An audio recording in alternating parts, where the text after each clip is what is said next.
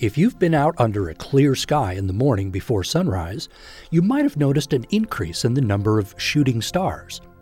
These are meteors, tiny flecks of rock, metal, or ice that burn up in the atmosphere. The increase is due to the Orionid meteor shower, which is peaking in pre dawn hours right now. Orionid meteors appear each year between about October 2nd and November 7th. That's when Earth is passing through the river of debris left behind by Halley's Comet, the parent comet of the Orionid shower. This year, the last quarter phase of the moon will interfere with the fainter meteors, but the Orionids can often show bright yellowish streaks with glowing vapor trails, and so it's still worth a look. The term meteor shower might give you the idea of a rain shower, but this is rarely the case.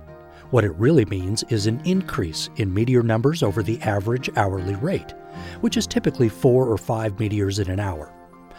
From a dark location, in a year when the moon is out of the way, you might see up to 20 Orionids an hour at their peak. So, how will you know if it's an Orionid? Because they will seem to radiate from a point near the upraised club of the constellation Orion the Hunter. The bright orangish star near the radiant point is Betelgeuse. But you don't need to stare directly at Orion to see the meteors. They often won't become visible until they are 30 degrees or so from their radiant point.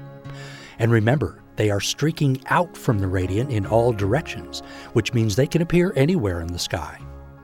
To increase your chance of seeing an Orionid, dress warmly, find a clear open sky, and lay in a lawn chair for about an hour. Seeing even one bright yellowish streak can be a treat. With the Delta College Planetarium in Bay City, I'm Mike Murray.